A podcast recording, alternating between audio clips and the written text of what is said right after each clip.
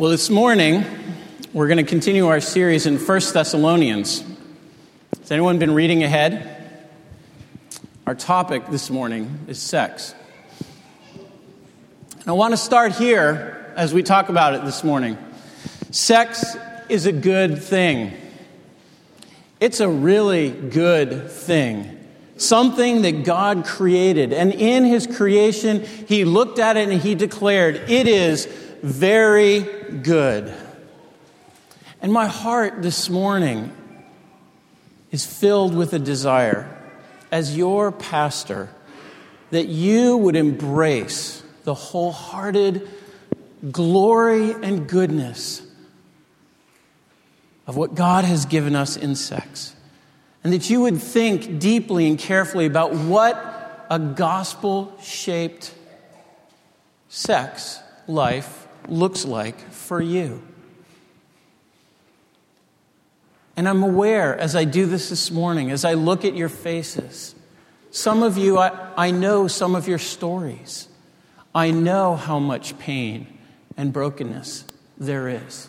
I know some of the struggles that you face. And I want you to know that my greatest desire for you this morning we just sang it earlier. Jesus, you are stronger. You are stronger. Sin is broken.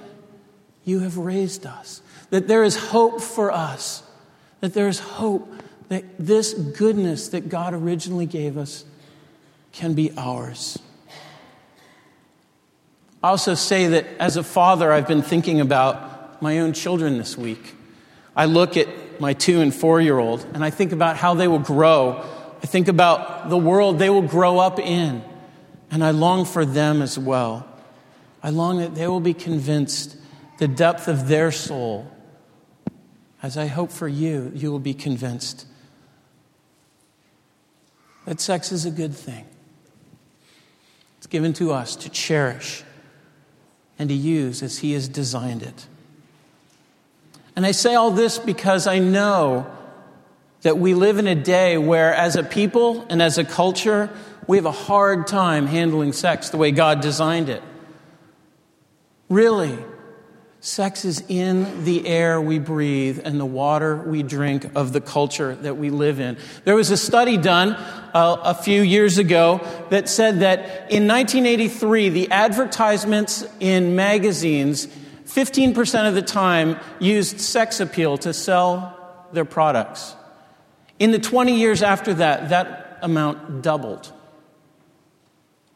Another study said that the millennials, some of you are part of that, broadly in our culture, 90% of this generation will have intercourse before marriage.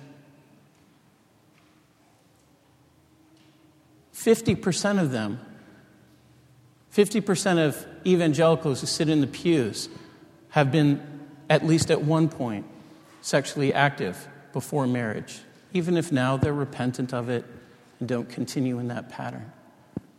The statistics are staggering. And, but you know this, don't you? I don't have to spend time haranguing us about our culture or what it is. You know this, don't you? Links pop up on the sidebar of the websites you look at. Your email flashes at you a site, a, a, a, link that says, Come, look at me, right? You get requests on your phone from your classmates in school. Send me a picture. If you go through the checkout line at Stop and Shop, just scan the headlines.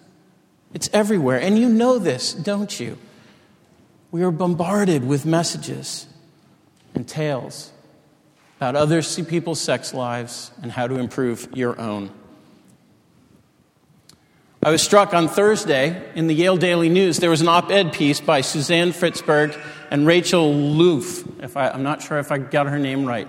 Um, and it was a, a piece um, that, was, that called upon Yale to develop a culture of sexual respect as a part of a lead up to the Take Back the Night march that happens, uh, that celebration that happened this weekend. The Take Back the Night march is a great thing because it speaks out against sexual violence. It speaks out about coercion and rape and abuse.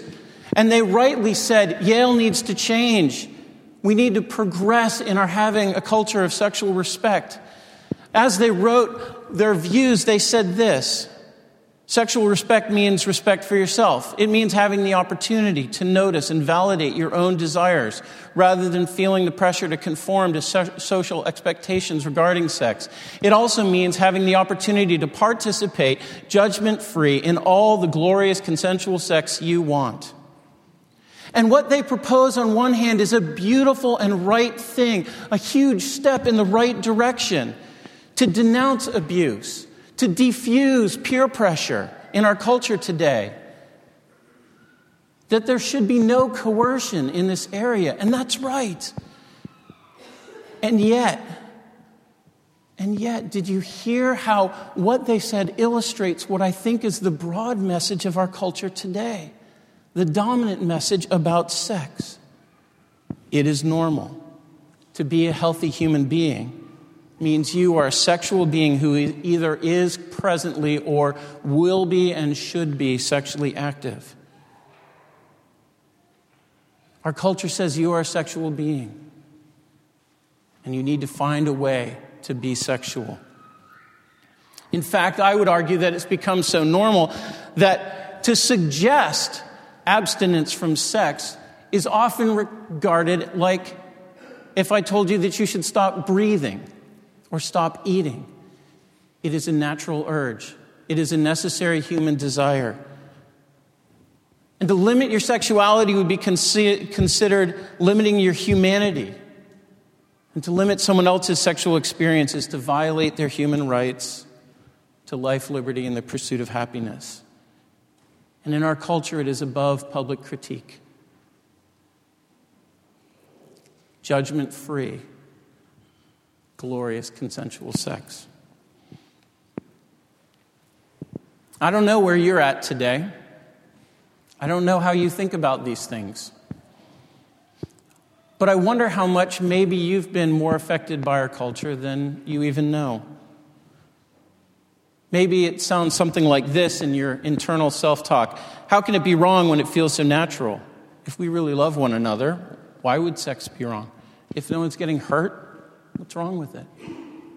All of these are the outflow of this perspective in our culture today. And so, on one hand, we live in a remarkably sexualized culture and we are shaped by it. And yet, on the other hand, there's this church culture, isn't there? There's this church culture that maybe you grew up in that says something different. The message you've heard is this sex is bad, it's dirty, don't do it, stop it. Don't think about it. Sex is something for you to avoid at all cost with a strong message of judgment. If you blow it here, oh boy, you have blown it. It's a message of condemnation. And out of this church culture, then, comes two different kinds of responses. On one hand, we may say, well, we've met the standard, we've kept it, and look at how great we are, and we develop self righteousness against this culture that's terribly sexualized. Look at how pure and wonderful we are. What a terrible response that is. And then, on the other hand, we become buried under guilt and condemnation because we know the lust that wells up in our hearts at times. We know the time when the hormones raged and we crossed a line we said we'd never cross and feel like we can't ever go back. Or maybe for some of you, it wasn't your choice at all, but someone imposed themselves upon you.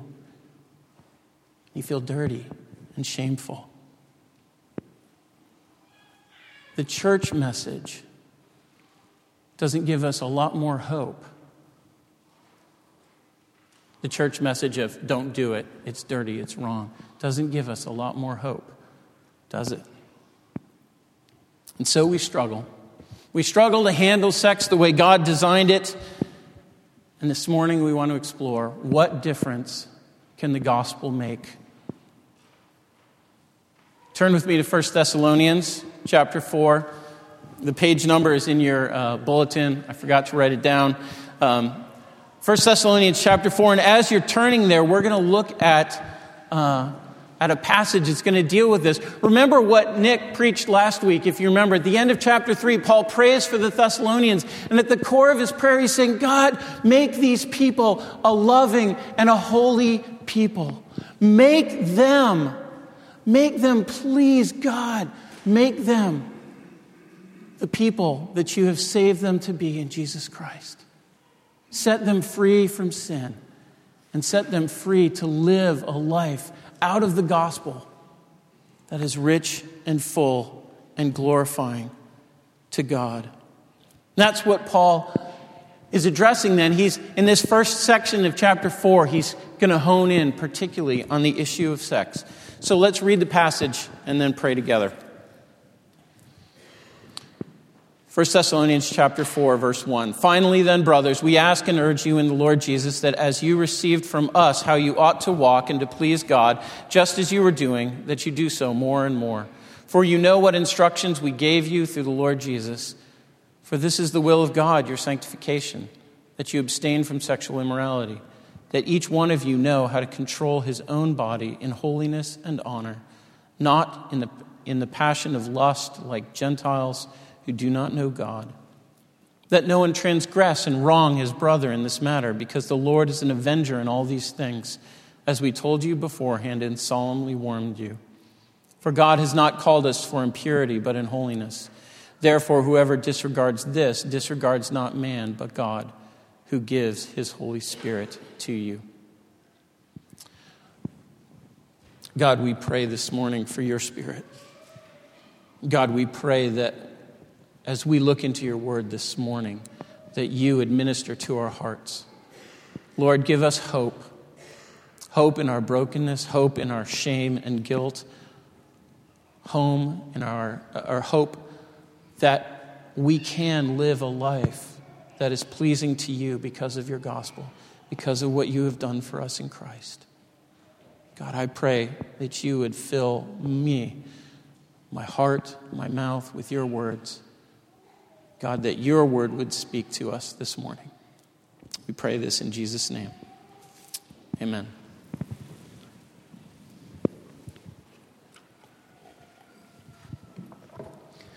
To understand our passage and our lives are right this morning, we need to look at three questions regarding sex. First one is what does God say about it? Two, why does God care about it? And three, how can we do what God calls us to? Right? So the what the why, and the how. First, the what. What does God say? This passage is fairly straightforward, isn't it? It's not a lot of exegetical gymnastics we need to do to figure this out. Verse 3 For this is the will of God, your sanctification, that you abstain from sexual immorality.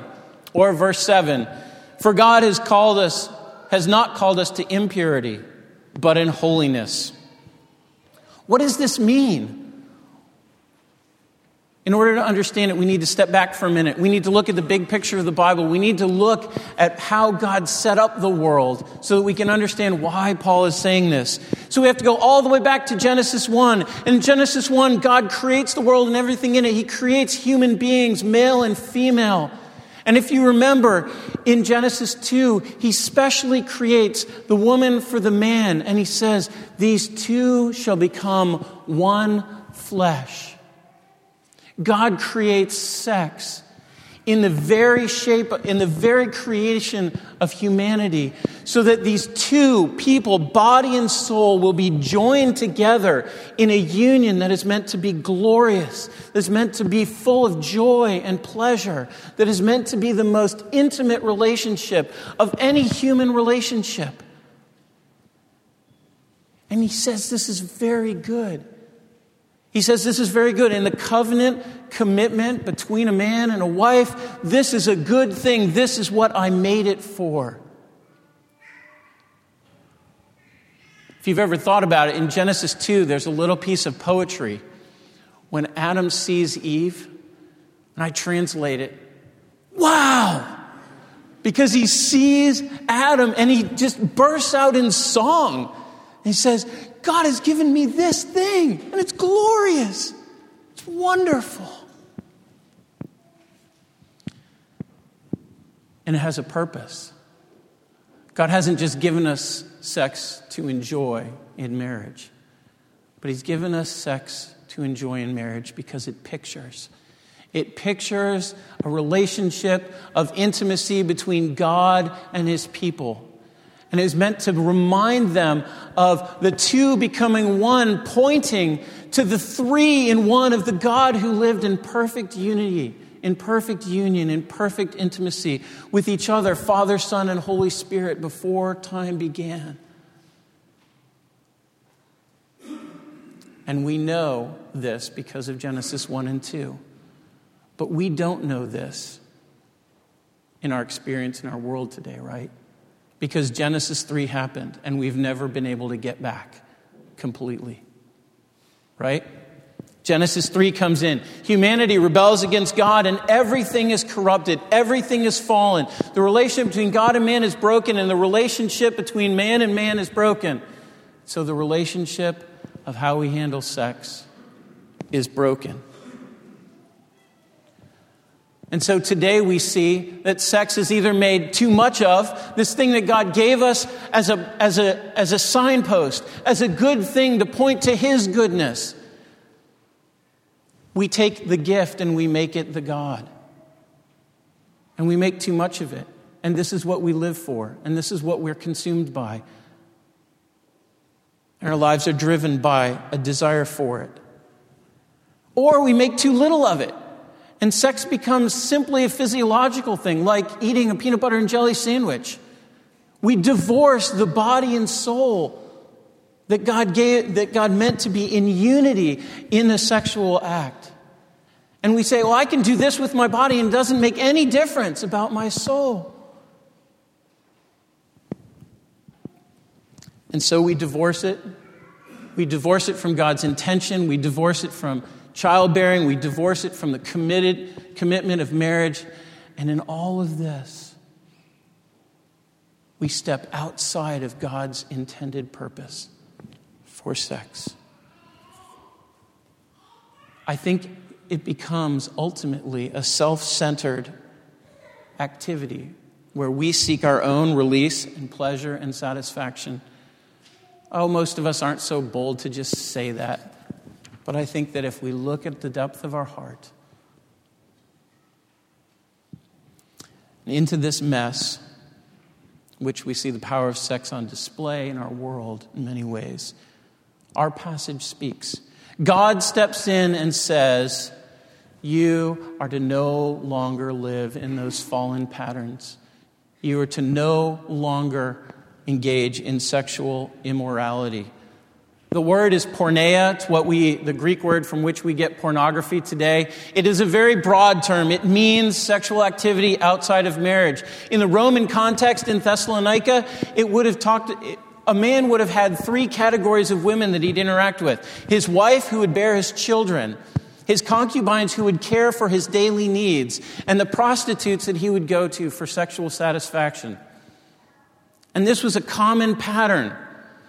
And overlay that on top, both the Greek predisposition towards homosexuality and a lot of temple worship, a lot of, a lot of religious worship that included sexual activity.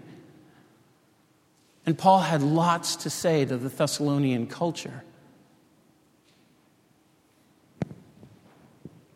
All of these are outside the bounds, he says. And so it is for us, too. Sexual activity, whether with another person or alone, whether in reality or in fantasy, whenever we engage to arouse our sexual drive and desire, we, we cross over this command to avoid sexual immorality. Now, listen, Martin Luther has a great thing that some of you may be very helpful to hear, right? The difference between temptation and falling in sin. He says it this way You can't keep the birds from flying over your head, but you can keep them from nesting in your hair. Do you get it? You may have a thought, a desire, an impulse, a step in a direction towards sexual immorality. That's not sin, It's a battle with sin, it's living in a fallen world. The sin is what do you do with it? Do you let that bird come down, begin to put twigs, intertwine it with your hair, kind of settle in, sleep there every night, you know, lay some eggs, have a baby? This is cherishing sexual immorality. This is embracing. And God says, sex is good, but only as I designed it. And here's the, here's the hard word Ready? This means, for those of you who are single, no sex. If you're divorced, no sex. If you're wor- widow or widower, no sex. If you're dating, no sex. If you're engaged, no sex. If you're married, no sex with someone who's not your spouse. Jesus takes it one step further, doesn't he, in the, in the Beatitudes? He says, Whoever thinks lustfully of a woman, has lustful intent towards another, commits adultery. So that means no thought life, no fantasies to get you through the day, no websites to slake your thirst, no flirting with the waiter at the restaurant, no lingering a little too long on the curves of a stranger walking by, no self arousal to assuage the loneliness and the need for the release late at night. But the good news is, it does mean sex, wonderfully given in marriage.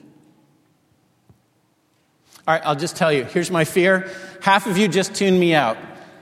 I gave that introduction earlier, and you just heard me say exactly what I said. The church is preaching, is, is preaching. And I want you to see that this passage helps us not stop there. It is true. That is the message of the scripture. But I want you to see its goodness, and I want you to see why God cares so much about it.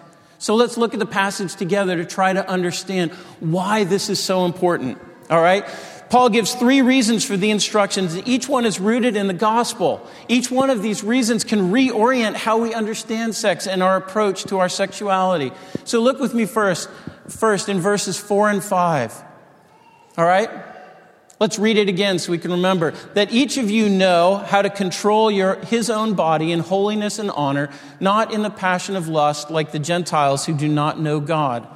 The exhortation is to say, you, because of the gospel, are able to have self control. You are able to conduct your, your body, to hold your body, and to use it in a way that is honorable and that is holy that it is set apart for the things that it was meant for, and in a way that shows respect, ultimately to God and also to others. And he sets a contrast. He says, not like the lust of the Gentiles who do not know God. The passion of the lust of the Gentiles. The picture is of someone who is out of control. Now, I don't want to be crass, but have you ever had a dog in heat?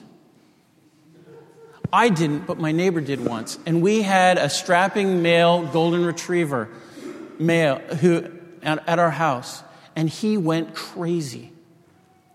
I don't know if you know how this works. When dogs, when they go in heat, they exude a pheromone, they exude a smell, a scent, and all the male dogs around it, they pick it up and they know. And they will do they will jump through windows. They will go, they will go over fences. They will go crazy. And the, and the female is indiscriminate and urgent. She will take any comer, whoever can get there, she will have. And this is the picture of a loss of self control that I think that Paul is giving us in the lust of the Gentiles who don't know God. When we make our sexuality our identity, we allow it to control us.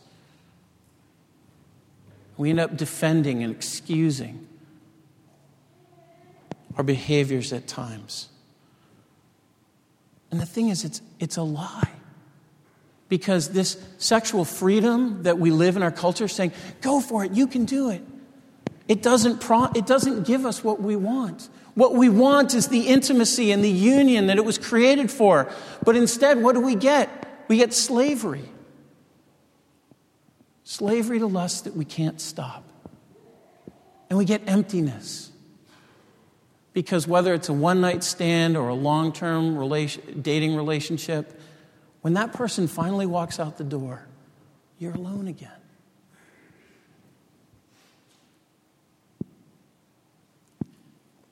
God wants to restore your humanity in the gospel. He wants you to be someone who can control yourself, and He has made you able to do that in Jesus Christ. I referenced it earlier, but let me say it again. We just sang it. Jesus is stronger, and He has broken the power of sin in your life by dying on the cross for you. Sin no longer has mastery over you because you have replaced it with a new master who is Christ. And it does not mean that there will not be struggle, and it does not mean there will not be failure. But Christ, in his redemptive work, is making you human again, not one driven out of control by your sexual desire. So that's the first reason that the gospel gives us hope. The second reason, look with me in verse 6. Says, so this is the second one. For this is God's will, going back to verse 3, this is God's will that you abstain from sexual immorality. He's describing again verse 6 that no one transgress and wrong his brother in this manner. Friends, sexual immorality means that we are taking advantage of someone else. We are crossing over a boundary of their life that we ought not to do. If you are married, you are wrong, you wrong your spouse with your porn addiction. If you are married, you wrong both your spouse and your partner if you engage in an affair. You violate the body and soul union that God gave you to have, and you destroy the trust and intimacy when you force yourself upon another. And even in marriage, do you see? Your sexuality is not a free license.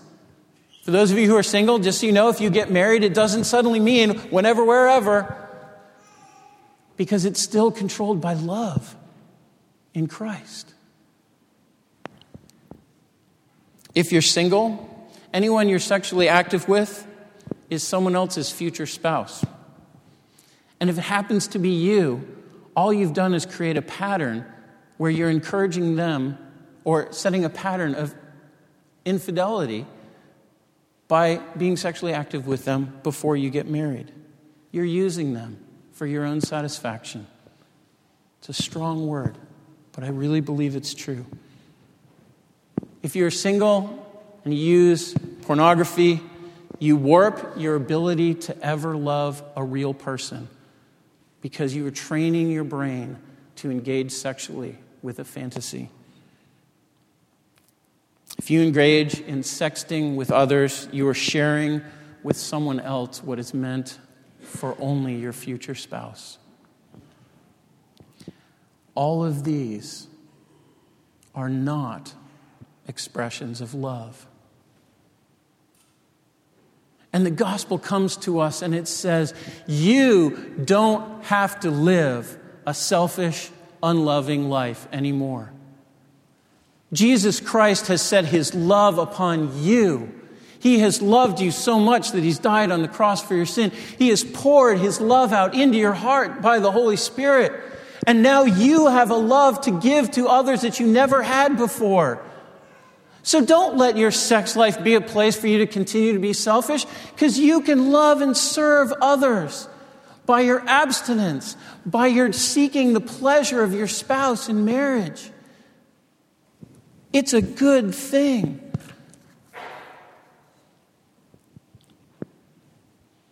Finally, thirdly, the gospel is able to restore to you a desire for the best things.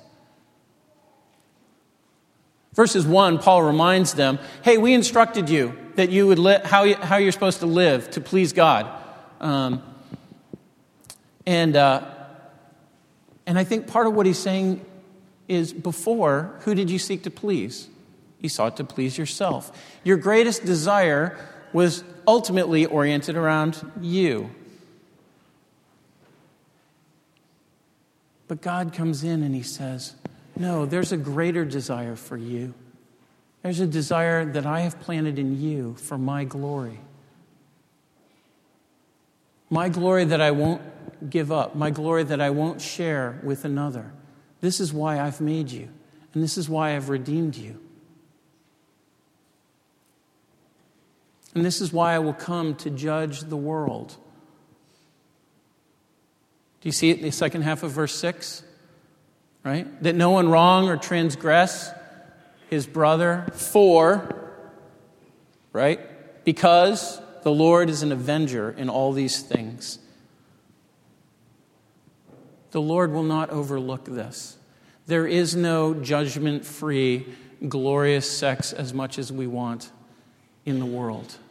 There is lots of glorious sex within God's intended purpose that is judgment free. So God comes and He says, What do you really desire? Do you desire me above all things? Do you desire my glory? This is what Jesus Christ came to save you for to save you from your smaller desires, to save you from the little pleasures. God comes and He says, You long for intimacy and union. Don't settle for the breadcrumbs and the crusts of sex outside of my design. But wait for the feast that is to come. I'll come back to that in a few minutes.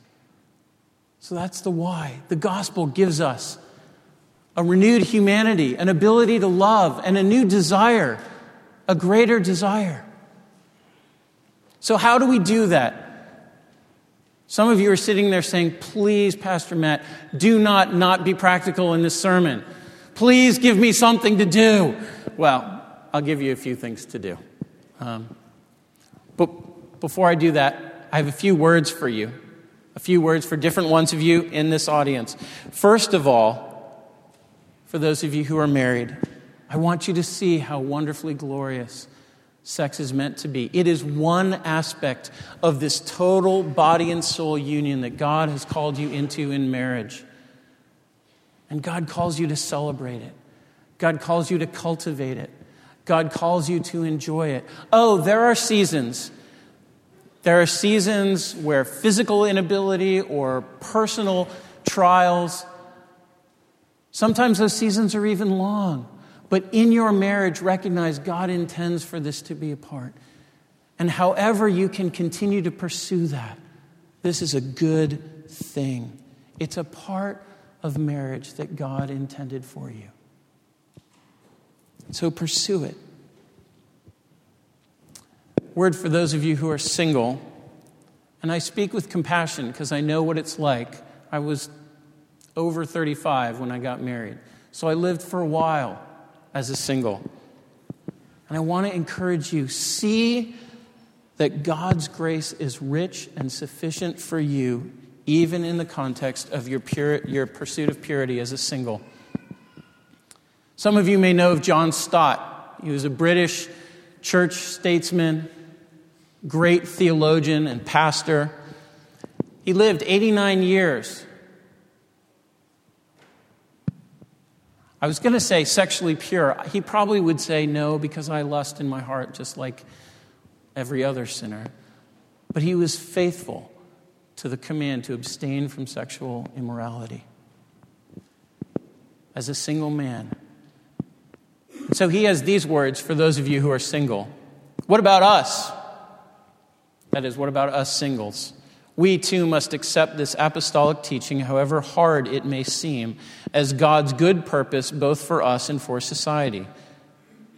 We shall not become a bundle of frustrations and inhibitions if we embrace God's standard, but only if we rebel against it. It is possible for human sexual energy to be redirected, sublimated would be the Freudian word, both into affectionate relationships with friends of both sexes and into the loving service of others. Multitudes of Christian singles, both men and women, can testify to this, alongside a natural loneliness, accompanied at times by acute pain. We can find joyful self fulfillment in the self fulfillment in the self giving service of God and other people.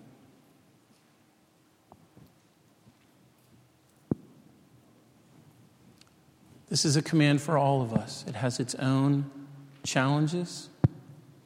I hope, I hope that you will have hope this morning that God can do this, that God can enable you to live a life where you abstain from sexual immorality, to pursue purity.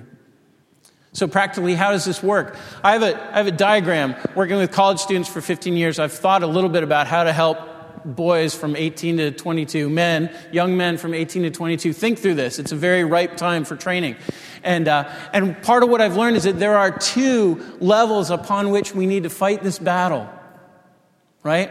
There is a battle for what are you doing? And then there is a battle for what is going on in your heart.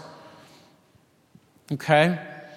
And as we pursue this battle, let me give you some practical steps. First of all, preserve your innocence. There are some of you this morning who are sitting there going, Yeah, this isn't really a bit, I don't think about this very much. I don't, and if you are asleep to the sexual pressures of your culture, and if you are asleep to the urges in your body, praise God. Be thankful for it.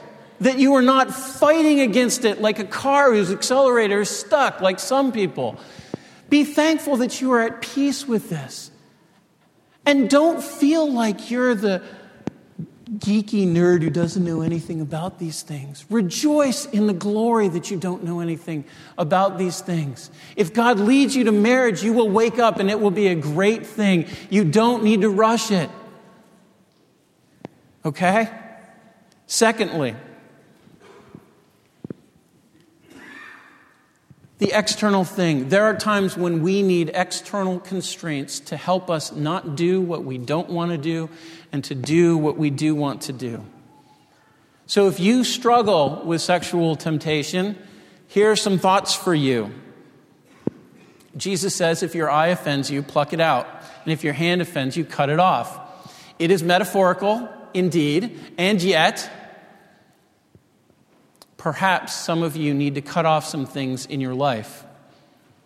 Perhaps you need to put one of those really annoying internet filters that means you can't go to lots of websites like sportsillustrated.com to find out the story about how Yale and Quinnipiac uh, vied for the national championship in hockey last night. And you can't go to that because of that website. But you need it. You need it because there's other things on that website that will lead you to fall in this area. You may need to cancel your TV subscription or your Netflix account because you can't not watch some of the media that's available today that leads you to lust in your heart. You may need to develop an accountability partner who's asking you every week about the things that you have done and not done, the websites you have looked at and not looked at, the thoughts that you have had and not had, the conversations you've had with your coworkers around the water cooler. Do, do they even have water coolers anymore? You know what I mean. That's, that's becoming a, anyway. Um, accountability, where you know that you're going to have to answer to someone who's going to ask you, hey, how'd it go this week? These kinds of external constraints. You may need to not go to a certain kind of party on a Friday night or a certain kind of club. You may need to choose what movies you're not going to watch anymore. There are all sorts of ways. External decisions. And I'm not going to tell you what you have to do. You have to decide for yourself. But what I want you to see is these practical disciplines and commitments are some of the external controls that will help you pursue what God has for you. One more word about this. If you are stuck, and I'm sure that some of you this morning are, if you feel like I've tried all those things, Pastor Matt, I can't do it, I do them and I still fail and I still fall. God wants you to be engaged with other people who will help you. We want, we as the pastoral staff here, want to be the first line. Come to us, talk to us. We won't be surprised, I promise you. You're not the first one to struggle with these things. Come and talk to us and let us help you engage helpfully in a pursuit of sexual purity in your life. But part of what I want you to see is this is often where lots of talks end, right? Don't do it. Put in the control so you won't do it. All right, now you're good. That's not it at all. Remember Jesus' words? If you look lustfully at a woman in your heart, we need the external controls to stop us from doing the things every day so that we can allow God to do a deep heart work in our lives, so that we can allow God to change our desires. We need to go to the gospel and find in it the deep power to transform us. What does this look like? Firstly, it looks like this we need to stand in the forgiveness and the cleansing of the gospel. Jesus Christ shed his blood for you so that you would be washed white as snow, clean from all of your sexual immorality and impurity. He has forgiven you. And he comes to you as a loving Savior and he wraps around you his righteousness. And he says, This is now yours. And as you stand before the judgment seat of God, and God looks at you, he sees that righteousness, and he says, Welcome, my son and my daughter. And this is the power. This is the power to be free from guilt and shame. This is where the power of sin is broken in our lives. And then Jesus says, Come, come and follow me. I have given you a new life. I have made you born again so that your spirit, which was once dead and desired only the dead giving things of this world, is now alive. And you are now alive to God and the things that God promises to you, the things that God holds forth to you. He has redeemed you for a day. We read about it earlier. He has redeemed you for a day, one day that is coming where there will be no more tears, no more sin, no more sorrow, no more pain, no more death. Do you know why? Because there will be no more sin. It will be judged. It will be taken care of. And He has called you now to begin to live the life that you will live fully on that day. And He has given you a desire for Him, and it may feel like a flickering candle in a hurricane. But He has given you a desire for Him. And we need the external commands, the external constraints on our lives sometimes to let the wind of our culture die down so that that little candle can become a fire, so that we can passionately pursue God and His kingdom and not these other things. You know the quote from C.S. Lewis, you've heard it before, but I'll say it again. It would seem that our Lord finds our desires not too strong, but too weak. We're half hearted creatures, fooling around with drink, and sex and ambition when infinite joy is offered us. We're like an ignorant child who wants to go on making mud pies in a slum because he cannot imagine what is meant by an offer of a holiday at sea. We are too far too easily pleased. The Puritan Ch- uh, Thomas Chalmers wrote the best sermon ever. You need to go read it The Expulsive Power of a New Affection. We cannot overcome our desire for sexual immorality simply by saying no.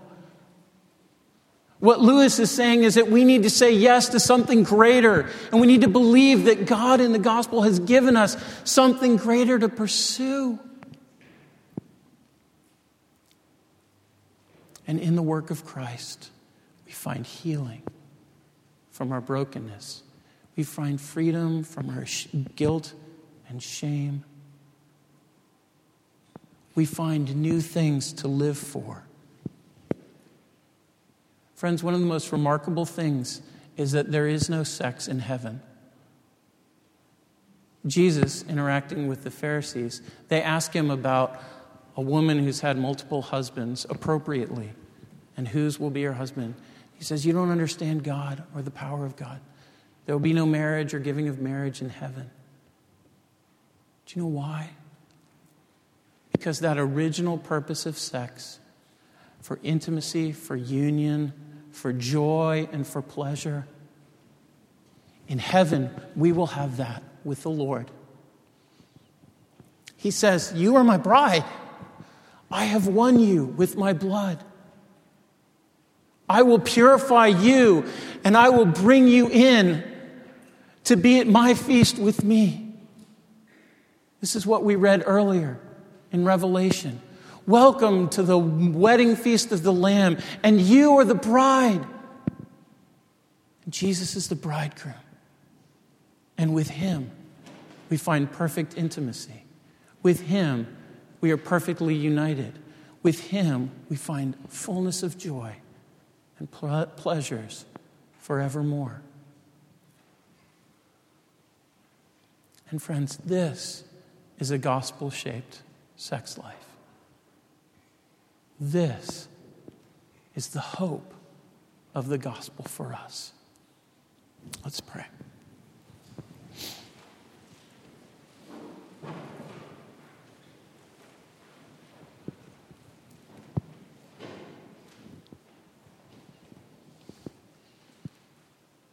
Jesus, we um, come to you and confess our impurity. We confess our failures. We confess our shame and our guilt. Lord, we come to you because, and we confess these things because you are faithful, because you are just, and you will cleanse us all, from all our impurities and our unrighteousness. God, we ask this morning that you would make new, make new our desire to pursue purity in our lives for the sake of your gospel, as a display of your power and for your glory. We pray in Jesus' name.